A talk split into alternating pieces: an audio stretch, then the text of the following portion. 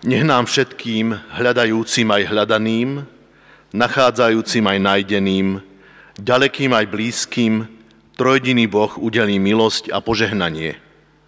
Nech nás vovádza do pravdy, nech nás premieňa láskou, nech nás rozvezuje slobodou v Kristovi Ježišovi, našom pánovi.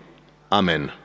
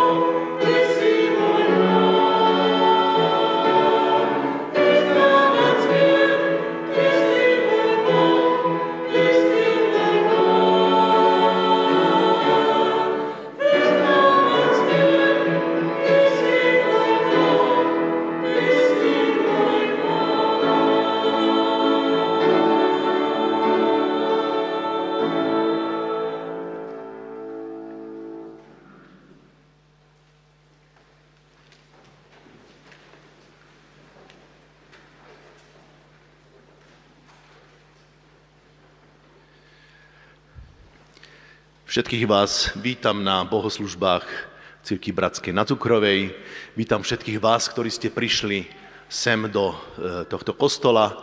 Vítam všetkých, e, ktorí ste pri obrazovkách a pozeráte stream. E, máme, pred, máme prázdninové obdobie, kedy je teplo a ďakujeme Pánu Bohu za schladenie posledné hodiny.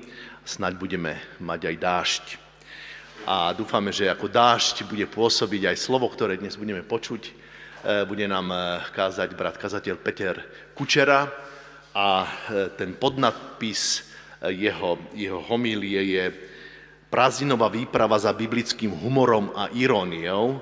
Tak pravdu povediac, teším sa na túto homíliu a v plnej nádeji, že o čo pôjde, budem počúvať. Takže vítajte všetci ešte raz.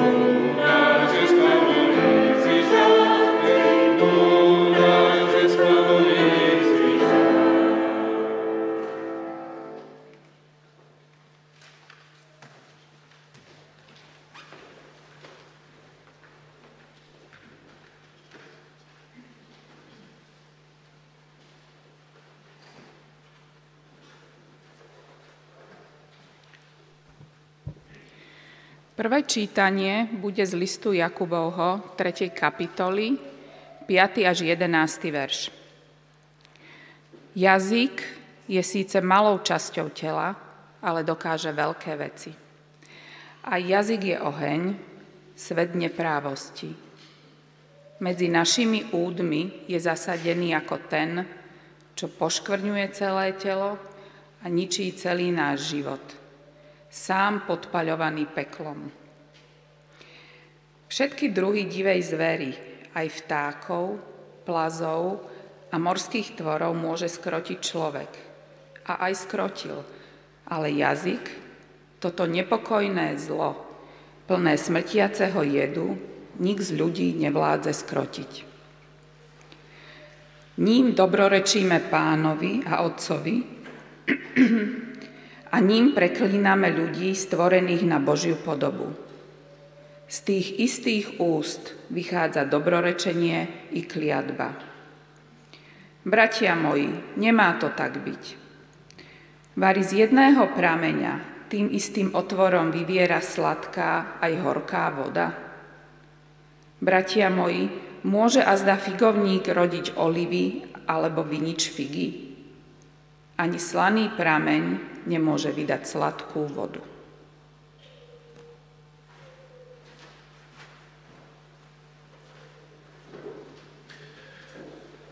Postaňme prosím k spoločnej modlitbe.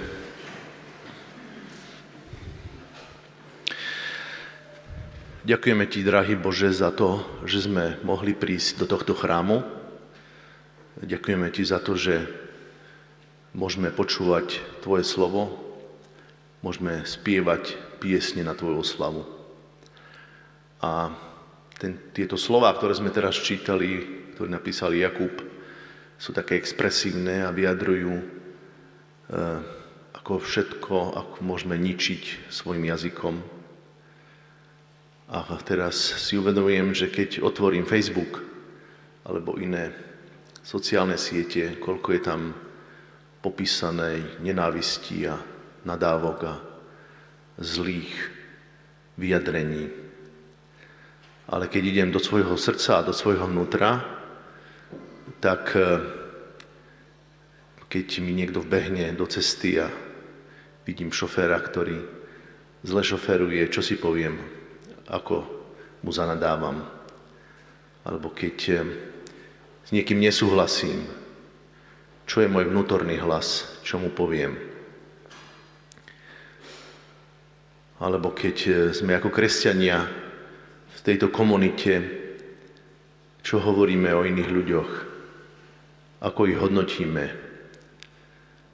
alebo akú predstavu máme o tom, kto je kresťan, aký má byť, či je to ten, ktorý v každej druhej vete povie tvoje meno, tak ťa prosíme, aby si nás ako spoločenstvo, ako jednotlivcov premienial, aby si nám dával do srdc lásku jeden voči druhému, aby sme druhých videli vyšších od seba, aby sme konali proti prúdu tohto sveta, ktorý Eh, je plný nenávisti, beznádeje. Prosíme ťa, pomôž nám byť svetlom a soľou, ktorá preniká do spoločnosti a prináša nádej a lásku. Amen.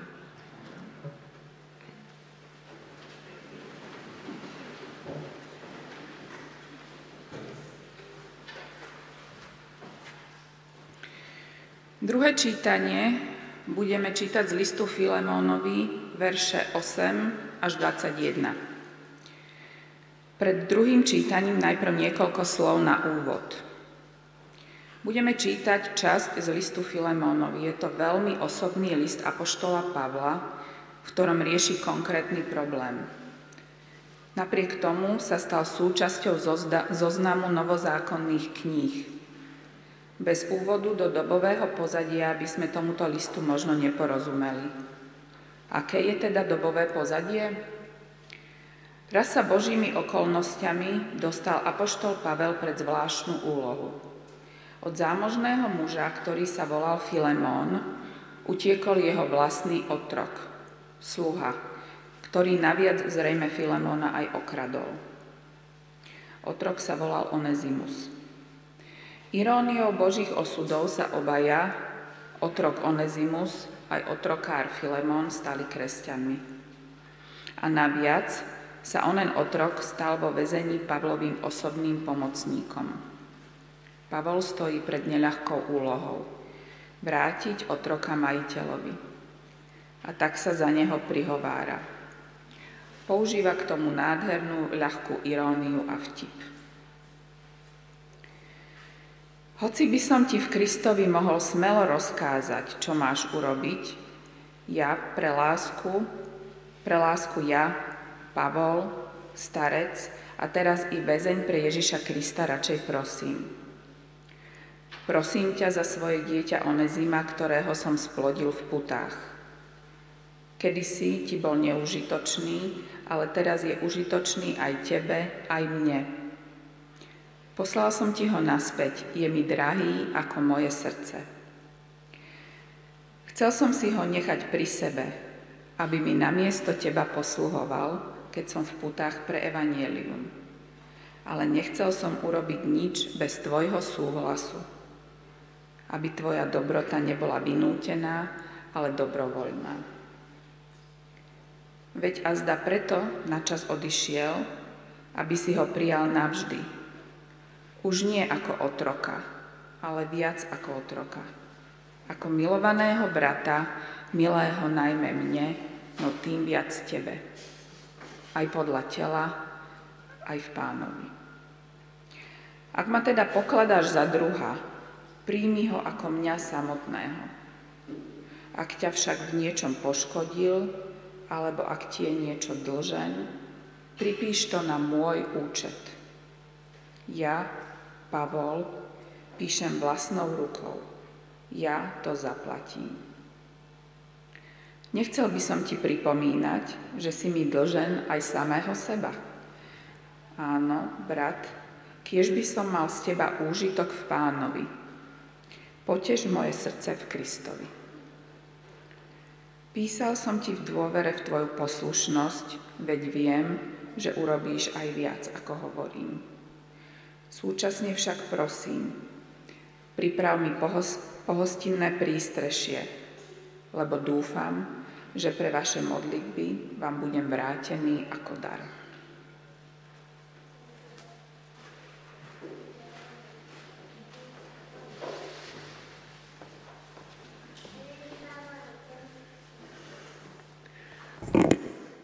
Dobré ráno. Dnes tady máme téma humor, nebo taková jemný humor, ironie v Bibli. Když jsem kdysi, už je to teda hodně dávno, možná pět let zpět, mluvil s Danielem Pastyrčakem, tedy s bývalým kazatelem tohoto společenství, a on mě zval do Bratislavy, tak jsem mu, když to zaznělo poprvé, tak jsem mu říkal, co bych tady dělal. A Daniel mě říkal, aj, bude sranda. Tak eh, nevím, jestli se jeho prorocká slova vyplnila, ale eh, je fakt, že mám jako humor, humor rád. Eh, když už jsme u toho humoru, tak je možná se na úvod si dát takovou otázku, jestli se Pán Bůh směje. Jestli máme v Bibli nějaký, ně, někde poznamenáno, že se Pán Bůh směje. Tak někde to čteme výslovně v žalmech, ale možná si neuvědomujeme, že v tom Aronovském požehnání, kde říkáme hospodin rozjasní nad tebou svou tvář, tak právě to rozjasní nad tebou tvou tvář, svou tvář, eh, to je právě úsměv. Nech se hospodin usměje nad tebou. Radostný úsměv hospodina. Ehm, a tak si přeju, aby ehm, ten úsměv boží nad námi byl vždycky radostný. Ehm. Když se ale podíváme do Bible, tak nikde v Bibli nečteme příkaz dělejte si legraci nebo vyprávějte si vtipy, spíše eh, písmo svaté varuje před eh, vážností a silou slov. Právě proto jsem nechal číst eh, onen oddíl z Jakubovy epištoly, kde je úplně tak až drsně napsáno, že jazyk neumí skrotit nikdo z lidí. Je to zlo, které si nedá pokoj plné smrtonosného jedu. Totiž i skrze vtipy je možné otrávit dlouhodobě vztahy, otrávit dlouhodobě komunikaci, třeba i na dlouhá léta dopředu. Může být vtip, který bolí a který eh, až zahnívá v člověku. Eh, já si vzpomínám na chvíli, kdy eh, jsme si tak v takové, takové skupince mládeže vyprávěli, k jakému autu bychom se přirovnali. Jako někdo byl Mercedes, někdo byl Citroën a mě přirovnali k Trabantu. Já jsem se na to vzpomenul i během přípravy na to kázání, tak, tak se vám tak veřejně vyspovídávám v tuto chvíli, že dodnes i po nějakých 20 letech to ve mně nějak buzuje takovou smutnou emoci. Vím, že jsem tehdy byl takový smutný velmi. Ehm, přesto znalci života i písma odpozorovali, jak nesmírně důležité je nestrácet jakýsi úsměv nad životem, jakýsi humorný nadhled nad životem. Ehm, jak ehm, je důležité ehm, se dokázat sám sobě zasmát ve své rodině, ve svém zaměstnání, v církvi. Jak je důležité nebrat sama sebe vážně. Moc hezky třeba takový křesťanský, eh, takovou vážnost křesťanství a to, že se někdo bere vážně, vyjadřuje jeden vtip, který se událně odehrál v Praze, ale já si myslím, že se s jistotou odehrál tady v Bratislavě na Kamenném náměstí a tam byl nějaký mladý nadšený křesťan a eh, obcházel lidi, rozdával letáčky a a každému říkal, ehm, že ho pán Ježíš miluje. A byl tam taky jeden takový muž s koženou brašnou, s takovým pěkným kloboukem a, a on za ním přišel, ten mladý hoch, a říká mu, pane, vás pán Ježíš miluje. A ten muž tak jako se laskavě usmál, položil mu ruku na rameno a říká, chlapečku, já jsem teolog a celý život se věnuji studiu Bible. A ten mladý chlapec se nenechal odradit a říká, ale to přece vůbec nevadí. Pán Ježíš zemřel úplně za všechny. Ehm, kolik je v tom vtipu eh, schováno moudrosti a, a, a něčeho, co je potřebné pro každého člověka. C.S. Lewis, významný myslitel, Eh, ve své geniální knize Rady zkušeného ďábla vyslovuje přesvědčení, že peklo je místo, kde se lidé berou smrtelně vážně. Peklo je místo, kde se lidé berou smrtelně vážně. Kde se nedokáží sami sobě zasmát. Přímo tam píše, nyní cituji si je Luise, humor, který dává schopnost vidět sama sebe očima druhých, je pro vážné peklo velmi nebezpečný. Tedy humor je pro vážné peklo velmi nebezpečný. Jeden ze znaků, podle kterého poznáme, že jsme v sektě, je právě to, že lidé si neumí udělat legraci i z vlastní eh, církve, z vlastního společenství. Vzpomínám si na svého velmi dobrého eh, kamaráda, Eh, katolického kamaráda, takovou jako celkem význačnou osobnost brněnské scény náboženské. A on vždycky, když jsme se sešli a my jsme se scházívali pravidelně, tak mi říkal, přináším zprávy z největší sekty na světě, čímž myslel svoji milovanou katolickou církev. Ehm, a samozřejmě znovu připomínám, že humor může být i velmi nebezpečný, že může urazit že může ublížit.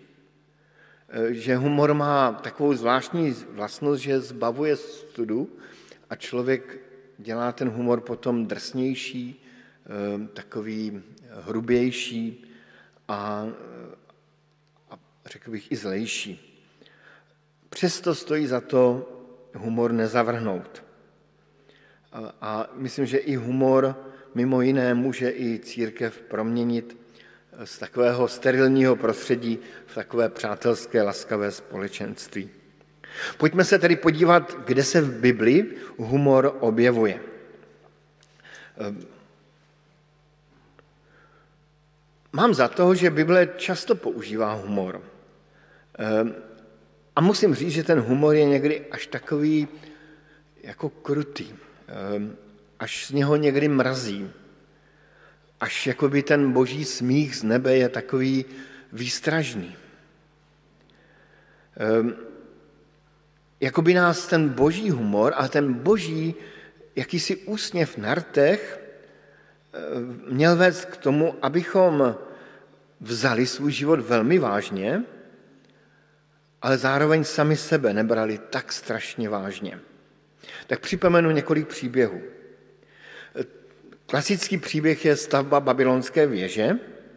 V Babyloně stavěli věž a měli přání, aby její vrchol byl až v nebi, aby dosáhl někam vysoko k Pánu Bohu. Chtěli ve své píše ti babylonští eh, se dostat a být trvalé jako s Pánem Bohem. A čteme tam původní, půvabný komentář. I sestoupil hospodin, aby se podíval na město i věž. Tedy věž byla vysoko do nebe, už si mysleli, že už jsou v nebi a pán Bůh se musel sestoupit z nebe, aby se podíval na tu věž. Vidím v tom takovou půvabnou boží ironii, ale i takovou výstražnou boží ironii. O co se to tady snažíte? Když to je naprosto trapné. Um, jiný příběh, který mám velmi rád, je z knihy Soudců. Um, to je příběh Gedeona. Tam je víc takových um, až úsměvných momentů, ale ten jeden bych rád na ten jeden bych rád zaměřil vaši pozornost. A to je chvíle, kdy Gedeon je ukrytý v lisu, tedy v jakési jeskyňce malé,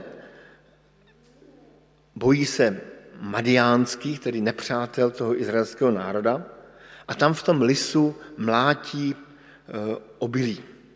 Obilí se mlátilo obvykle venku, kde vítr vál a odvál ty, ty slupky z toho obilí, ale Gedeon byl schovaný v lisu a tam usilovně mlátil do té hrstičky pšenice, aby z toho měl trochu e, mouky a zrní.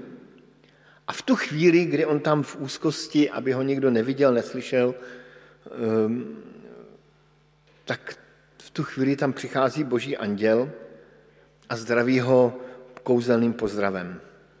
Hospodin s tebou, udatný bohatýre. Jako kdyby pán Bůh si z něj trošku dělal srandu a zároveň v něm viděl toho muže, který je, vysvobodí Izrael. A to se také potom stalo.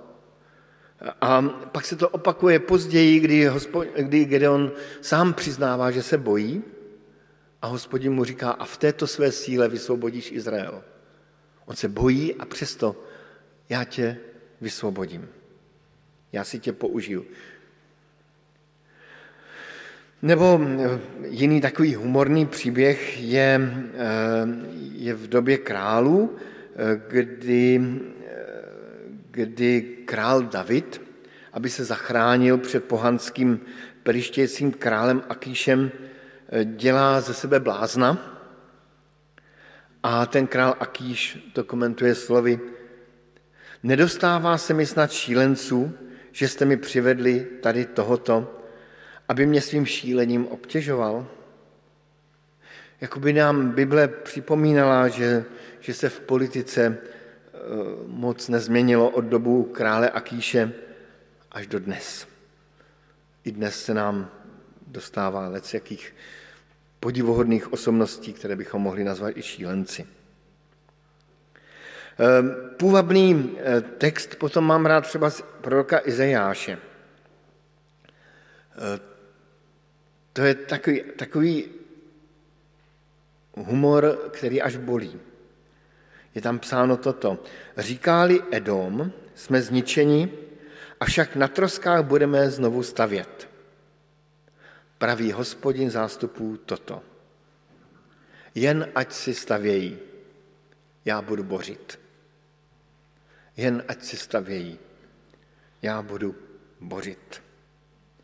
Tak sami víme, jak jsme dlouho eh, tady budovali komunismus a jen ať si stavějí. Já budu bořit. Přesuneme se do Nového zákona.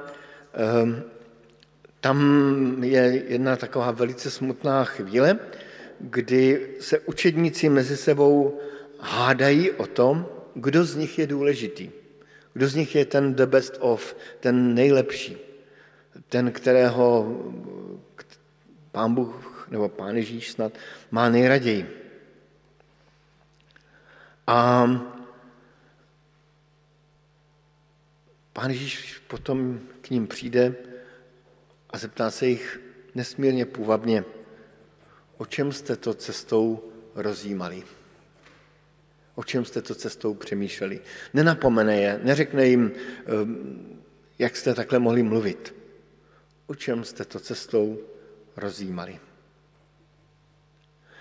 A jakousi boží ironii dějin vidím i ehm, v takovém tom velkém příběhu biblickém, což nám zjevuje ehm, i kniha Zjevení, ta poslední kniha Bible, Zjevení Janovo, kde, když čteme o tom slavném Armagedonu, kde, kde má dojít k té poslední bitvě, na kterou nás vždycky připravují naši přátelé Světkové Jehovovi, tak, tak když jsem to četl, tak zjistíme, že ta bitva v podstatě bude velmi, velmi úsměvná. Sjedou se tam všechny armády světa. Přijedou tam tanky, rakety, i ty nejlepší, úplně nejposlednější, naváděné um, digitálně. A všichni se těší, že se spustí poslední bitva proti hospodinu. A Bible ten příběh popisuje slovy, že tam prostě proletí anděl a jenom řekne, stalo se. A to je celé. Nic víc. Žádná bitva, žádná krev. Stalo se. Prostě jste na špatném místě. Už jste prohráli dávno. Jako kdyby se pán Bůh smál z nebe. A to je jakýsi princip, který se táhne celou historií. Že první budou poslední a poslední budou první. Nakonec i v tomto principu je jakýsi úsměv boží. Jak se ti první snaží o to, aby byli opravdu první, ale jsou dávno poslední. Sám přemýšlím často nad tím eh, příběhem spásy, jestli v tom, i v tom příběhu spásy není jakási boží ironie. To konečné vítězství boží se děje na kříži. A to Kristovo vítězství, které se už stalo, tak ehm, není nějakým zápasem, dlouhým zápasem nějakých nebeských bytostí nebo pozemských bytostí. V podstatě, když Kristus umírá na kříži, tak zlo, ten zlý ďábel, nebo to zlo tohoto světa, zdánlivě poráží Božího syna. Bůh je ukřižován. Je definitivní konec. Skoro bych řekl, že peklo eh, skákalo radostí, že tam měli velké pekelné hostiny, protože konečně je, ubi, je, při, je přibitý na kříž ten, ten Kristus. A právě v tu chvíli, kdy se peklo nejvíc raduje, tak se ještě větší radost je v nebi, protože boží láskou je tam moc zla poražena. Moc oběti je silnější než moc zla. Jak to komentuje apoštol Pavel v epištole korinským, boží bláznoství je moudřejší než lidé. Boží bláznoství je moudřejší než lidé. Jaká ironie je i v této větě. Boží bláznoství je moudřejší než lidé.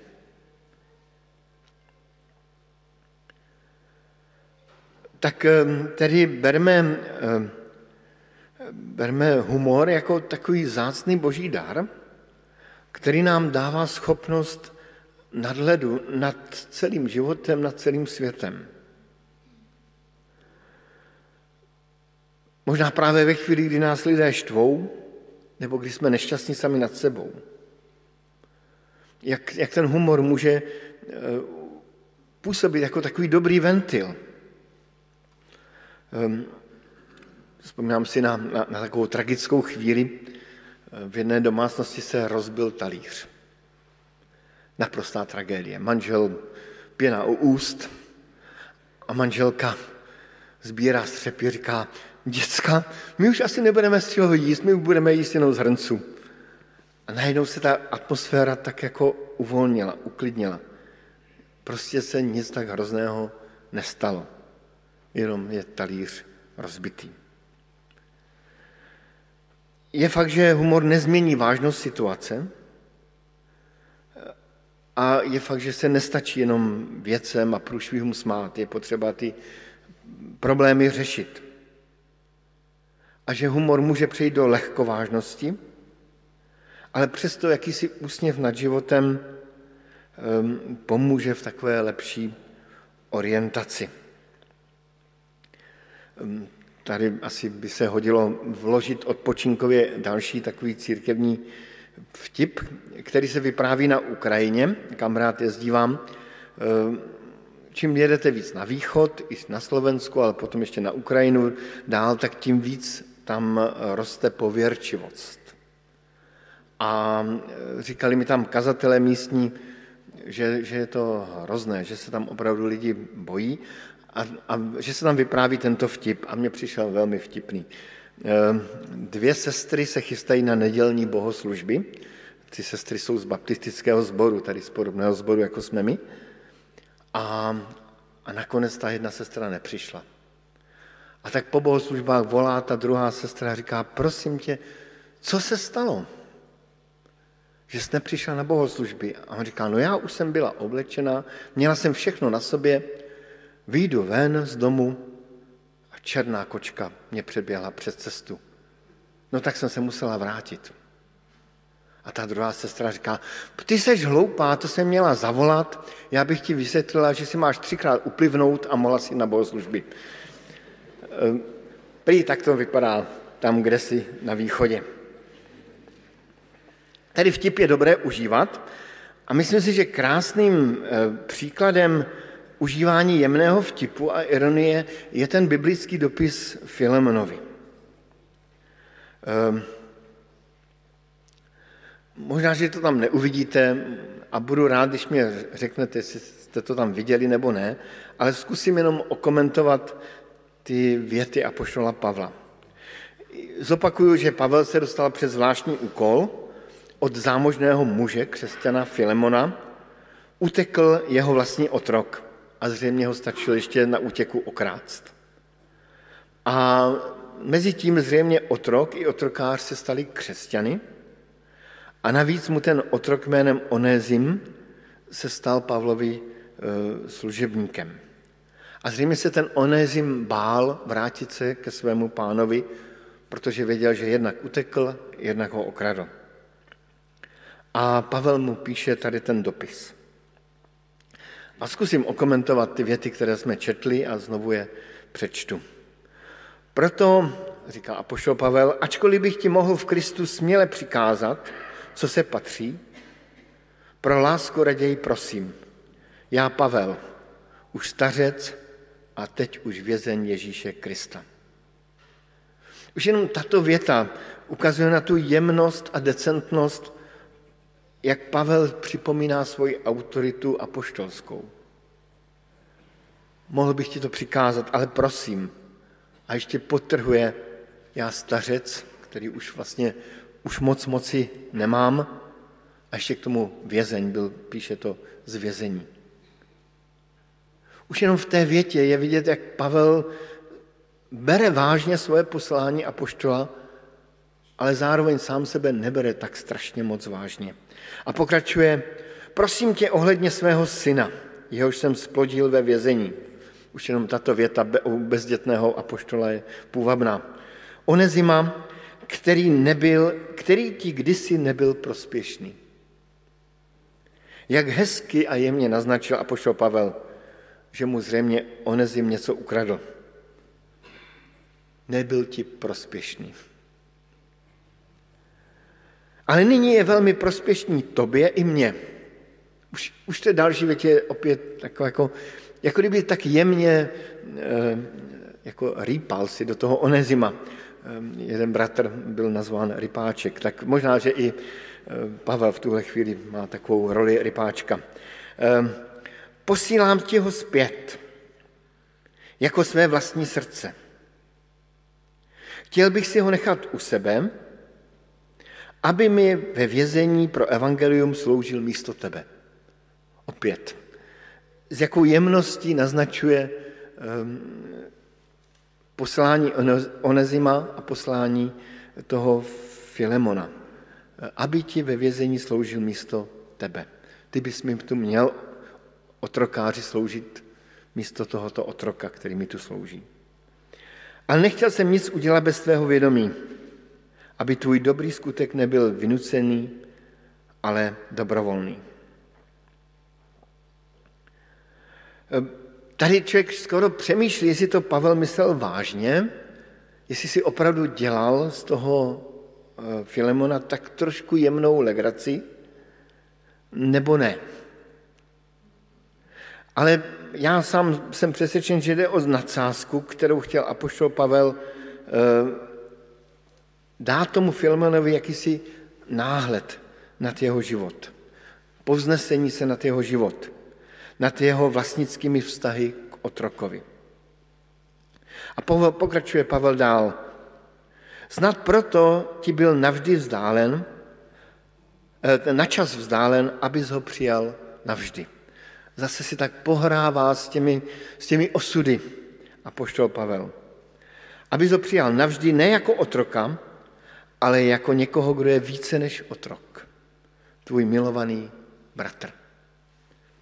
Zase s takovou jemností naznačuje, kým ten onezim pro něj má být a bude. Je mi obzvlášť drahý a čím spíše tobě, ať už v lidském smyslu nebo v pánu. Máš-li mě, za mě společníka, přijmi ho. Máš-li mě za společníka, přijmi ho jako mě.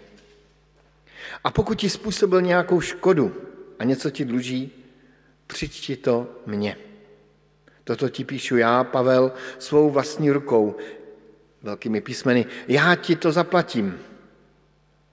A snad ti nemusím připomínat, že mi dlužíš i sám sebe. Zase ten závěr bych řekl, že je úplně grandiózní.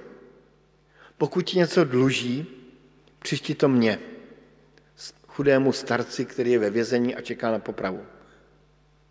Já ti to zaplatím, říká Pavel. A pak dodává, že ten dluh toho Filmona je mnohem větší. Dlužíš mi sám sebe. Jako by připomínal i to podobenství Pána Ježíše o tom dlužníkovi a, a o tom eh, páhnovi. Za mě je ta formulace úplně geniální a vede Filemona jako křesťana k tomu, aby si vzal, aby se plácel tak nějak lidsky do hlavy a řekl si, jasné, tady je úplně všechno jasné, musím toho Onézima přijmout jako svého bratra. Teď vlastně já něco dlužím, i tomu samotnému otrokovi. Když znovu ten dopis čtu, a když jsem ho znovu četl v atmosféře doby, ve které dneska žijeme, tak si dovedu představit, že by tu epištolu někdo bral jako nevhodnou, manipulativní, pokořující, politizující, málo otevřenou. Já jsem kdysi toto kázání, i když v jiné formě měl ve Frýdku místku a jeden mladý bratr mi k tomuto kázání napsal velmi dlouhý komentář, kde mi pod bodu, bod po bodu vysvětloval, jak jsem se všude mýlil.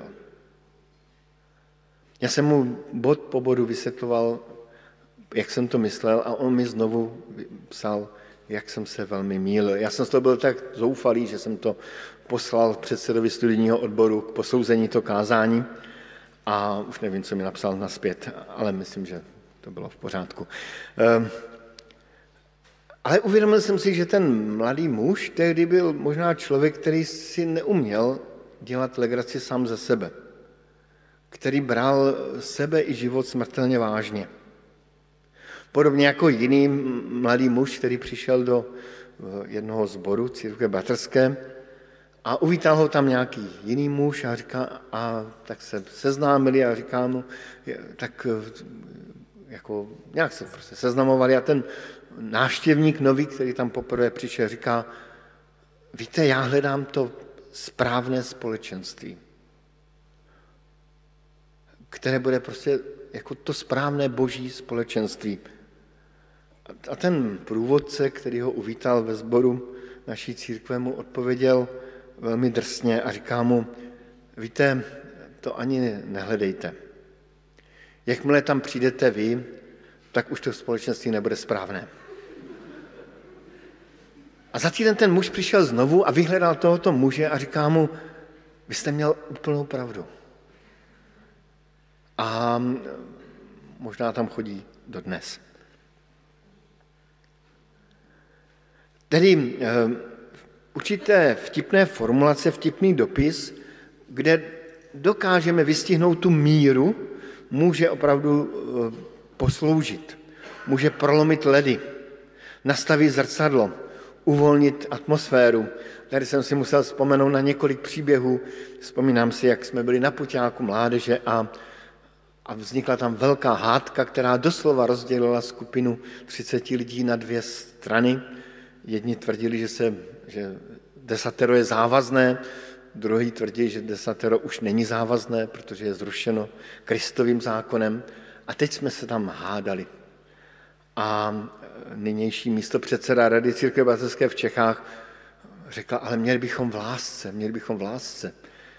A jedna sestra k němu přiskočila, začala ho objímat a říká, máš pravdu, broníku, v lásce všechno.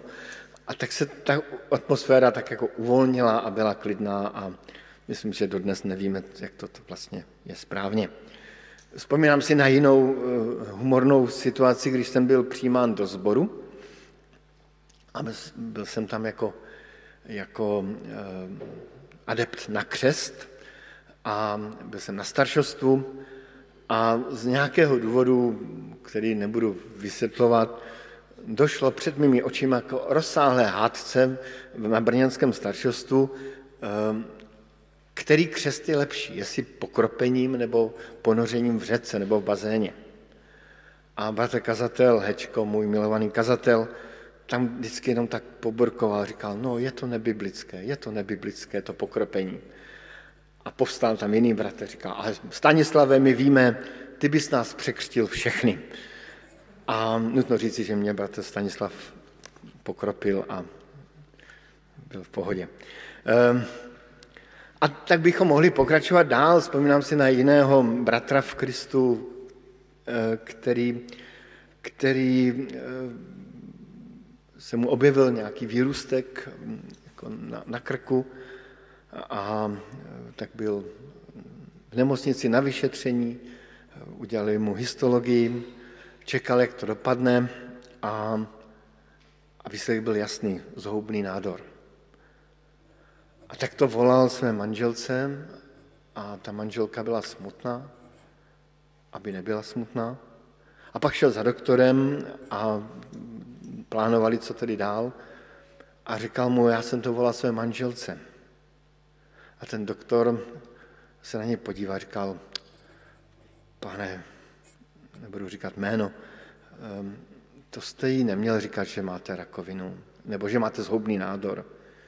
Měl jste, měl jste jí říct, mám takovou obyčejnou malou rakovinku. A, a ten bratr mi říkal, to byla chvíle, kdy se rozjasnil v té ordinaci. Kdy, kdy jsem najednou jakoby uviděl jakýsi nadhled, kdy jakoby z toho lékaře promluvil Boží duch.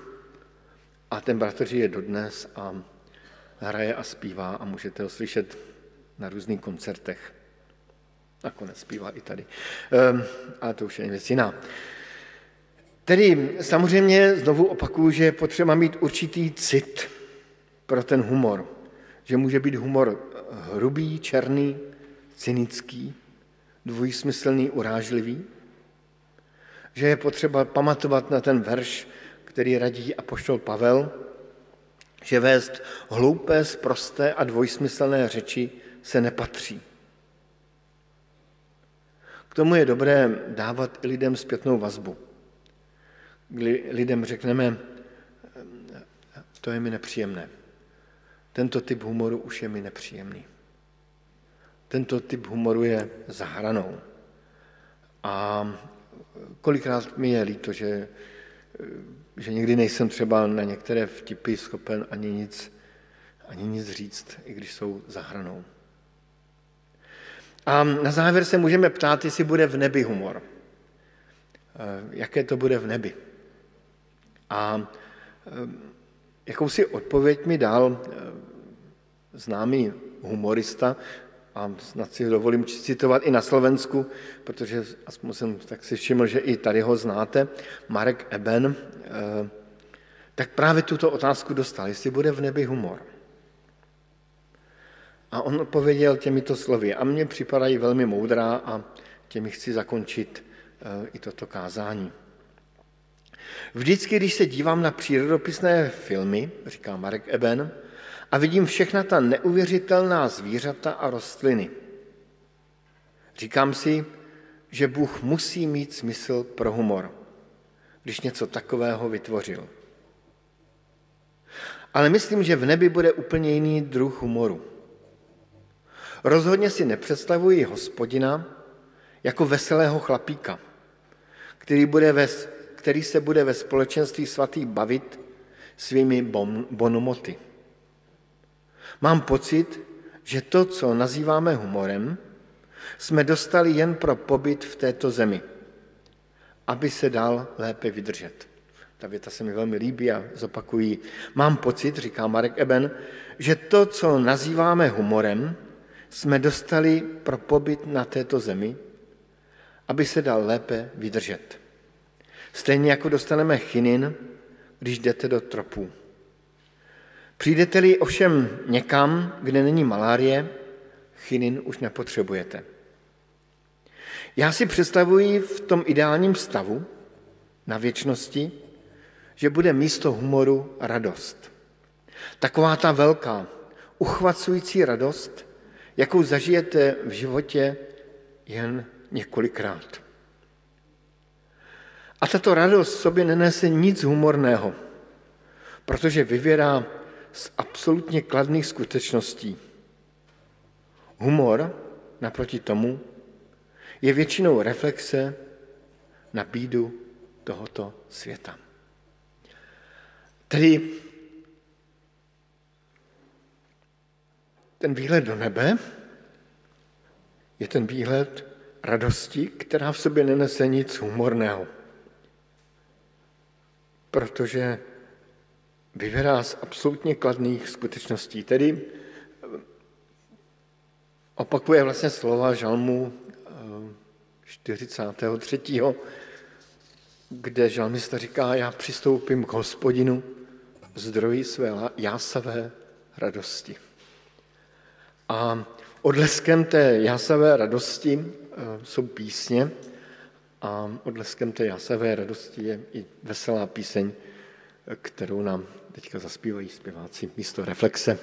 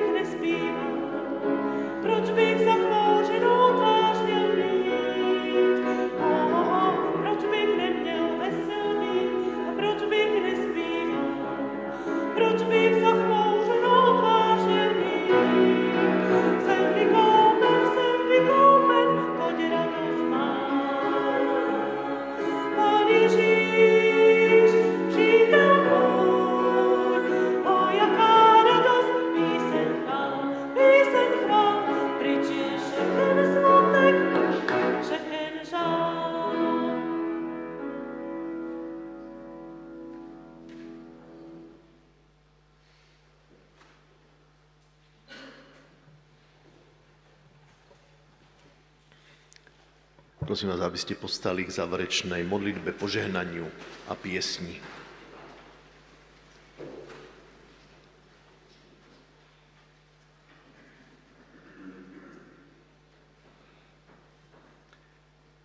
Modlitevník se nám nedostavil, tak eh, záverečné požehnanie a pieseň.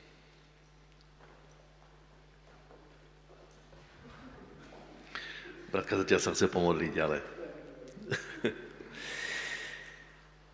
Nech nás požehná milujúci Boh. Nech rozjasní svoju tvár nad nami, aby sme aj my svojim úsmevom rozjasňovali svoje okolie. Aby sme nešírili okolo seba peklo tým, že sa berieme príliš vážne. Mene Boha Otca i Syna i Ducha Svetého. Amen.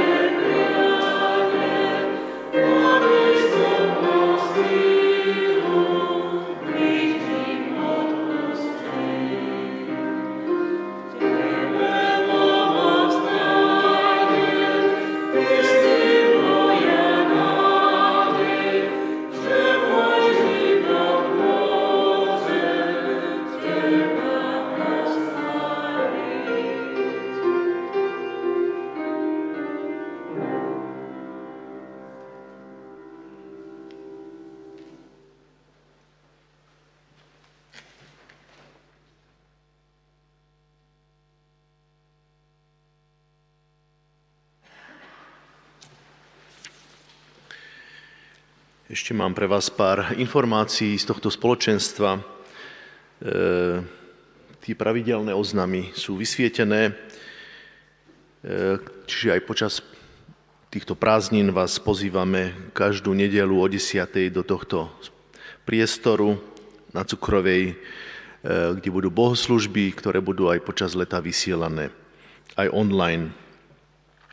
Nedelné stretnutia nebudú počas celých prázdnin. Všetky bližšie informácie nájdete na našej web stránke www.cbba.sk a ďakujeme všetkým tým, ktorí prispievate pravidelne e, finančne na činnosť aj tohto spoločenstva, aj v mimoriadných zbierkach. Tá posledná bude venovaná, alebo teda bola venovaná pre pomoc kde? Na Morave, áno, bratom na Morave tak vám prajem peknú požehnanú nedelu.